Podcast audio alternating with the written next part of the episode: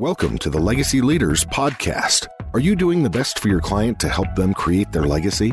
Are you creating a plan that goes far beyond finances to help people ensure that it becomes the driving force behind all decisions? On this podcast, hosts Katie Beth Hand and Stan Miller will help you with growing your practice and your clients' peace of mind. Together, they bring the best and brightest minds to share with you how to help your clients develop their best legacy. And now, here are your hosts, Katie Beth and Stan. Welcome to the Legacy Leaders Podcast. I'm your host, Stan Miller. My guest today is the president of Safe Money Solutions, Michael Clanin. Michael, welcome to the show. Hey, thanks, Stan, for having me. Great. Great to have you. So, Michael, you know, I know I've read a little bit about you, and what I've learned, one of the things I know about you is that you were once upon a time an educator before you got into the financial services space. So, I want you to tell me a little bit about what motivated you to make the transition from being an educator into becoming a financial advisor? Well, Stan, actually, I'm still an educator. I never get away from education. So that's always my top priority, you know, when I'm working with clients is I'm just an educator, educator, glorified educator who, who gets paid a little more. So yes, I did start in the classroom. I taught for six years. I was working in an elementary school. I taught second grade and then fifth grade. And then I actually went on to get my master's in school administration. I always told myself, though, if it became a job, I would leave because I worked with a lot of older people who felt like they could not get out because they've had too many years, but they were very unhappy. So, you know, six years was my, a stint that I did, and I was ready to move on. And actually, I transitioned into working with educators through their retirement plans, the 403B, through the Teacher Association. Now, if anybody knows educators, and you know, I can talk about them because my wife is still one. Educators do not think about 30 years down the road. They're thinking about today. They're thinking about little Johnny in the classroom and what are issues that are going to arise. They're not thinking about long term. So I did make the transition from educators to, you know, working with the general public, business owners, and that over time. So I've been doing that since 2004. So I've been in the financial world since 2004. So, so I noticed from your website uh, and from uh, you know the kind of work you do with clients, protecting wealth, uh, reducing risk. You know, I, I, got the real sense that that's a real theme in the work you did. It is. Actually, I was a financial advisor in my previous life. But you know, Stan, I got tired of seeing my clients lose money. And, you know, we only know what we know from, you know, hearing about it, learning about it. But a lot of people don't know that there are other alternatives to risking your money. So as a financial advisor and any financial advisor in that case, they have the license to lose your money if you think about it.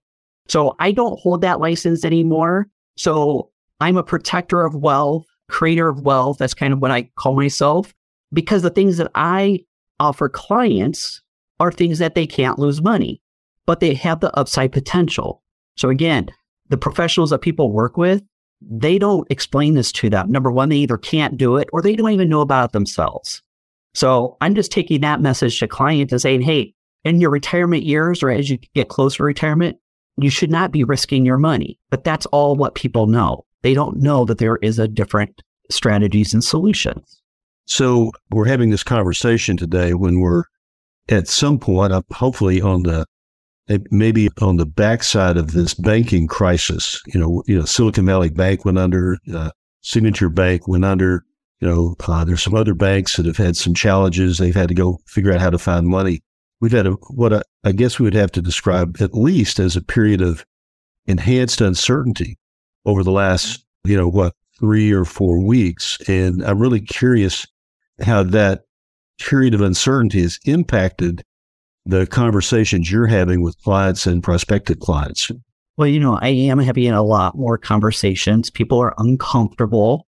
They don't know what to do. Here's what I tell people. A bank is not a place to keep your money. It's where you need to keep your emergency money, but only enough, you know, for three to six months. But you should have other places where it's not at risk because there is a risk to having in the bank. A couple things. Number one, is your money even working for you? Okay. And number two, people don't understand how the banking system works, how money works, but banks make, they are a for profit business. And how do banks earn their money? Saying they lend yours and my money out. Now, if I come in and deposit some money and you come in behind me, they're going to charge you an interest. But here's the question, Stan. How much are banks making off of yours and my monies? Do you have any idea how what percent do you think? You know, if, let's just say they loan you monies at seven percent. How much? Yeah, it's a, yeah, it's some multiple. Yeah, if they're paying me one or two percent, you know, they're what tripling or quadrupling, right? Right. So they're thinking. So that's what people tri- people think. Oh, well, they're making seven percent, but they have to give me just a little for letting me letting them use my money. But in actuality, Dan, Steve, sorry, Steve, banks are making anywhere from 500 to 1600% on our money. Why? Because they're using our money. They have no risk. So the thing is, like you said, with the banks problems, and I think we're just at the start. You know, it, during the depression, there were a lot of banks. There were over not, I think I, there were 9,000 banks that went out of business during the depression. Now, if we compare that to insurance companies, I believe it was a, right around 200 went out of business due to the depression or some this as a result of the depression, maybe. And that. So the thing is, I tell people a bank is not where you want to put your money. So that is one of my strategies is how, where can we put our monies so we have access to it, but where it's growing safely. And there are insurance based products that allow us to do that where they're tax free, income tax free, and legacy tax free. So, without getting too deep in the weeds on, on specific products, could you talk a little bit about some of the things that you know that are like your primary go tos in making recommendations to clients? Well, so being independent, I'm not tied to any company.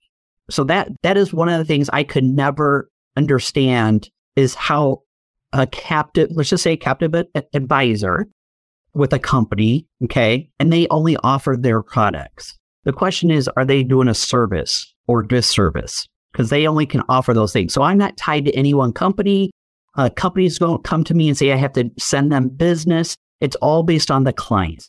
It's all based on their situation, what they're trying to do, if they need income, if they need growth, and that. So the types of things that I'm doing is life insurance, whether it's for death benefit, living benefits, meaning they can access that death benefit while they're alive for things like healthcare or income, or as a banking tool, instead of the traditional bank, we can create our own family banks and then annuities.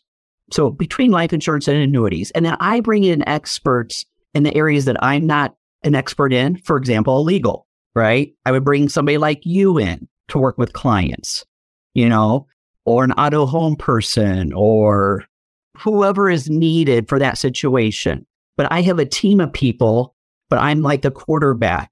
You know, I want to make sure my clients are taken care of. And I vetted all these people. In fact, most of them are I'm clients of myself, but I never recommend any clients that either I don't own or my parents don't own. I'm a true believer. I have to be a, a consumer of the things that I offer clients because I'm not selling clients anything. I want them to buy something because they see it solves a, a problem either now or in the future. Right. One of the things that I think we all know is that unless you're super rich, one of the risks that you have is the cost of nursing home care. Mm-hmm. How do you address that with your clients? Well, so again, because my focus is insurance based philosophy, everybody comes to me and they have 100% of the risk whether it's financial risk, whether it's a tax risk, whether it's a long term care or healthcare related risk. So they have the risk on themselves personally. So what I'm able to do is I'm able to transfer that risk from them personally and put it on insurance companies. So insurance companies are on the hook if they go into the nursing home. If they want guaranteed income the rest of their life, even when their accounts go to zero, it kicks out the income just like a private pension. So we create private pensions. So I'm all about taking the risk of families and putting on third parties, which is AKA insurance companies. And what I tell people, Stan, is you don't have to love insurance. I don't love insurance, but I love what it does. So there are easy ways to mitigate risks, such as you know, needing healthcare either for in-home care, assisted living, or eventually nursing home, okay, that we can immediately t- leverage our clients' dollars immediately with a signature of a contract, and it gives them a bigger pool of money. So they have that access to go through that pool of money versus spending their own money. Because the whole thing about this is how do we leave our families not destitute? And if we're going to pass on things like financial or, or monies, what is the most tax efficient way or even tax free way to do that? And that is through insurance. Right.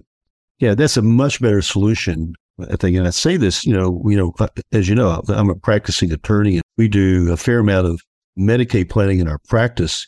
But the Medicaid planning solutions that law firms offer, in my opinion, are, are significantly inferior mm-hmm. to the power of an insurance solution. So, in our view, you know, we always tell clients the better solution is the insurance solution if you can qualify for it. And as well, that, that is the that is the thing is we want to put things in place for the what ifs in life because there will be some what ifs in life. Thing is, you have to have these in place before your health changes. You can have as much money as you want, but if you don't have your health, a lot of these things are off the table. You can't qualify. Right. So you're relegated to the worst options, which are the legal Medicaid planning solutions, like a Medicaid Asset Protection Trust, right? But right. You know, but our view is that you should only be doing that kind of planning if you have overshot the runway and no longer qualify mm-hmm. for the insurance options for sure. So, Michael, you know, one thing I noticed is, you know, you're an active member in the Legacy Leaders Network. That tells me that your way of looking at what you do, your way of looking at your practice, your way of looking at your clients it takes you and takes the conversation you have with them beyond just the purely financial. Oh, speak yeah. to that. Yeah. So I am a certified financial fiduciary. Now, you know, most people hear fiduciary, which is tied to a financial advisor, which means that they're supposed to act in your best interest and all that. Well, as an insurance agent, I couldn't call myself a fiduciary because I wasn't recommending financial products. But I came across this certification. It's called a certified financial fiduciary. And basically, it's all the things that I've done all this time, you know, as far as doing what's right in the best interest of the client before my own interest. Okay. So my approach is holistic. Now, what does that mean? Just like you said, a financial advisor is only going to look at their financials. They could care less what insurance products you have.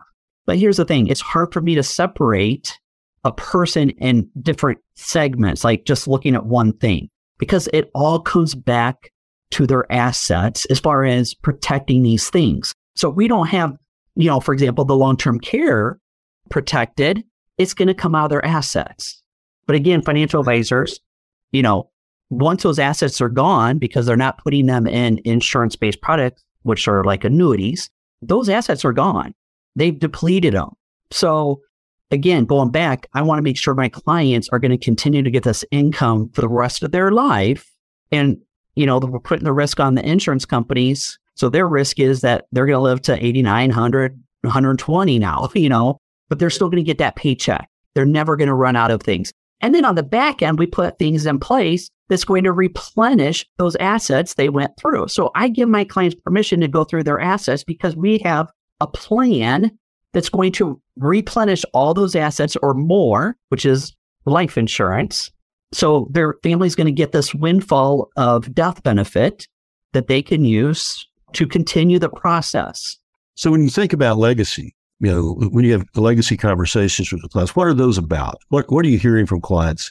Because I've always thought, you know, in my experience as an, an estate planning attorney, it's not just about the money, right? It's about a lot, a lot more than that. It isn't. And, you know, I listened to your book.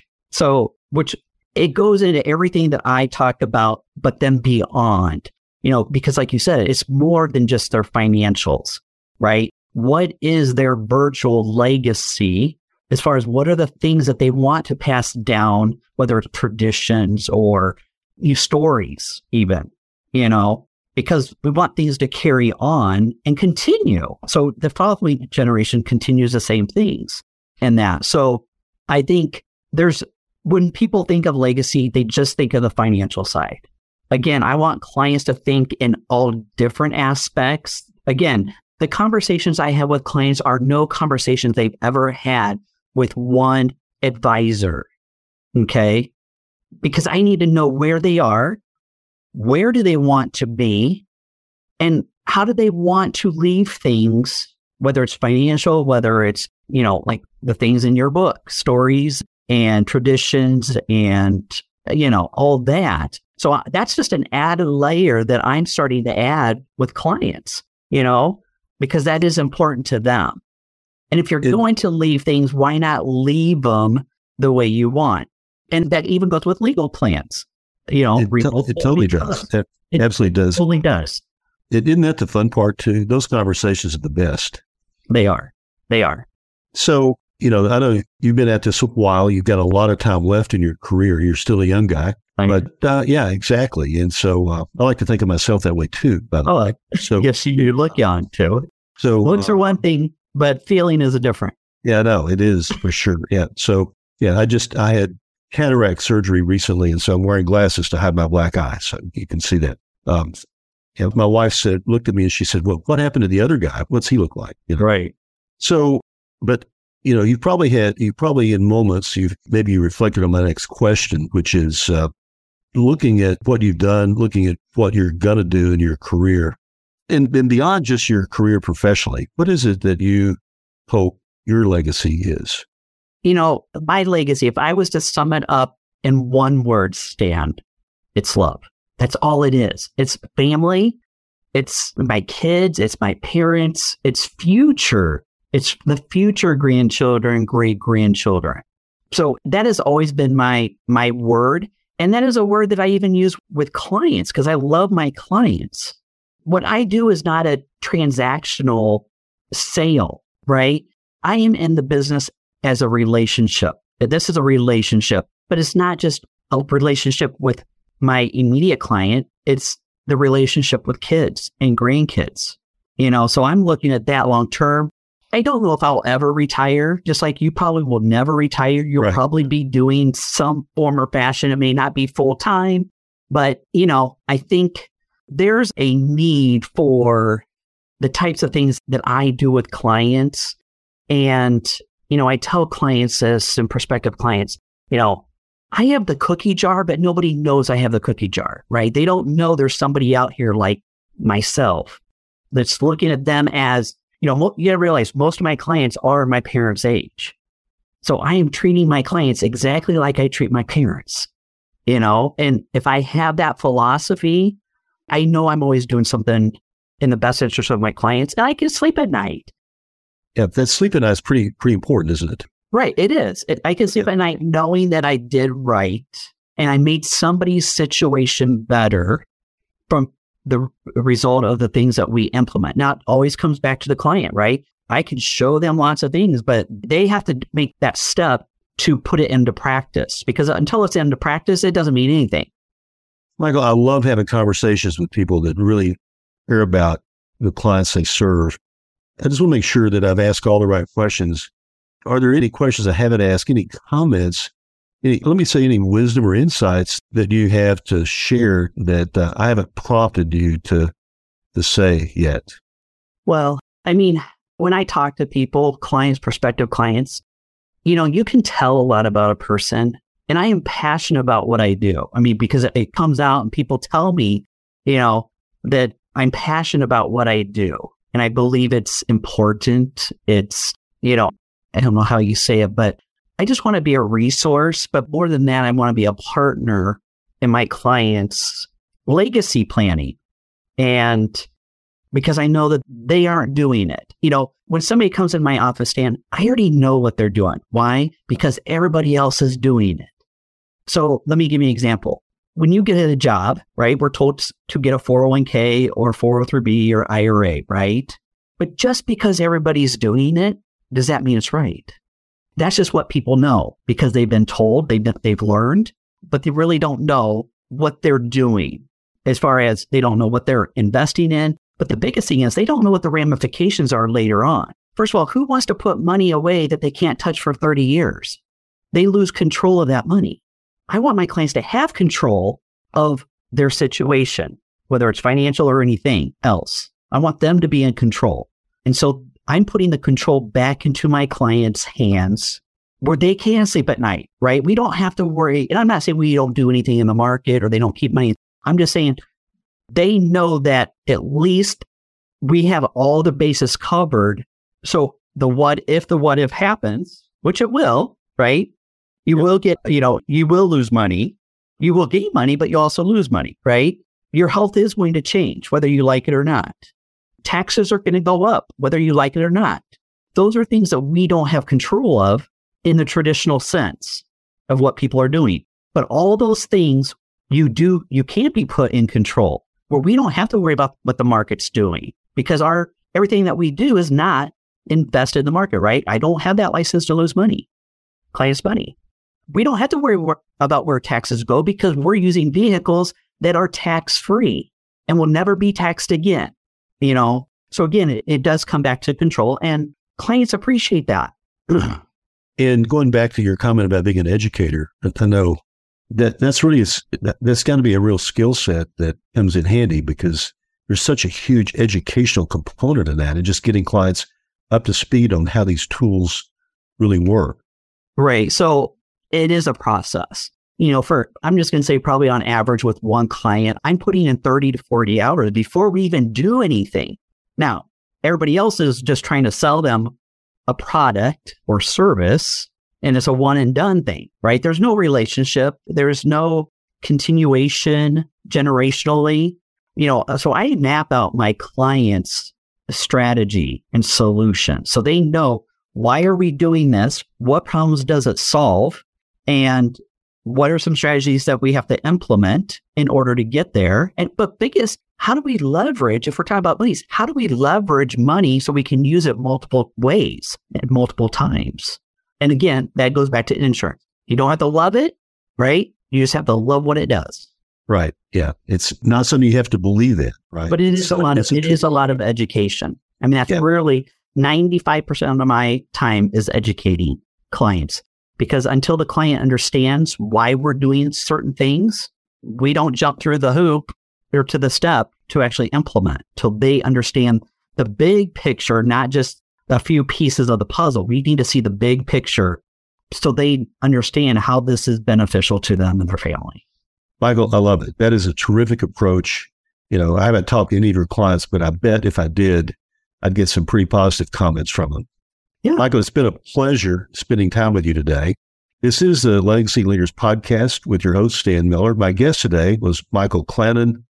If you'd like to find out more about Michael and the work he does, you can visit safemoney123.com. Michael, thank you so much for being on the show today. I really appreciate it. Thanks for having me. I appreciate it. You've been listening to the Legacy Leaders Podcast with Katie Beth Hand and Stan Miller. For more information on them and the show, please visit pinnaclelegacylaw.com. If you like what you've learned today, do share the program with your friends and subscribe wherever podcasts are found.